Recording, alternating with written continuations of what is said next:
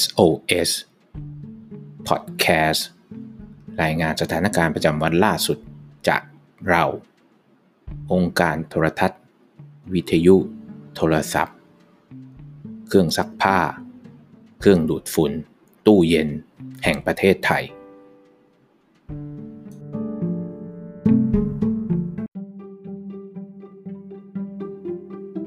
ร้านแตกประกาศหันราคามาร์ก4ชิ้น 10 บาท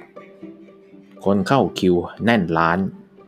ผู้สื่อข่าวรายงานบริเวณหน้าร้านขายยาสอเจริญเภสัชใต้สถานีรถไฟฟ้าสะพานใหม่ตรงข้ามตลาดยิ่งเจริญ เกิดปรากฏการประชาชนยืนต่อแถว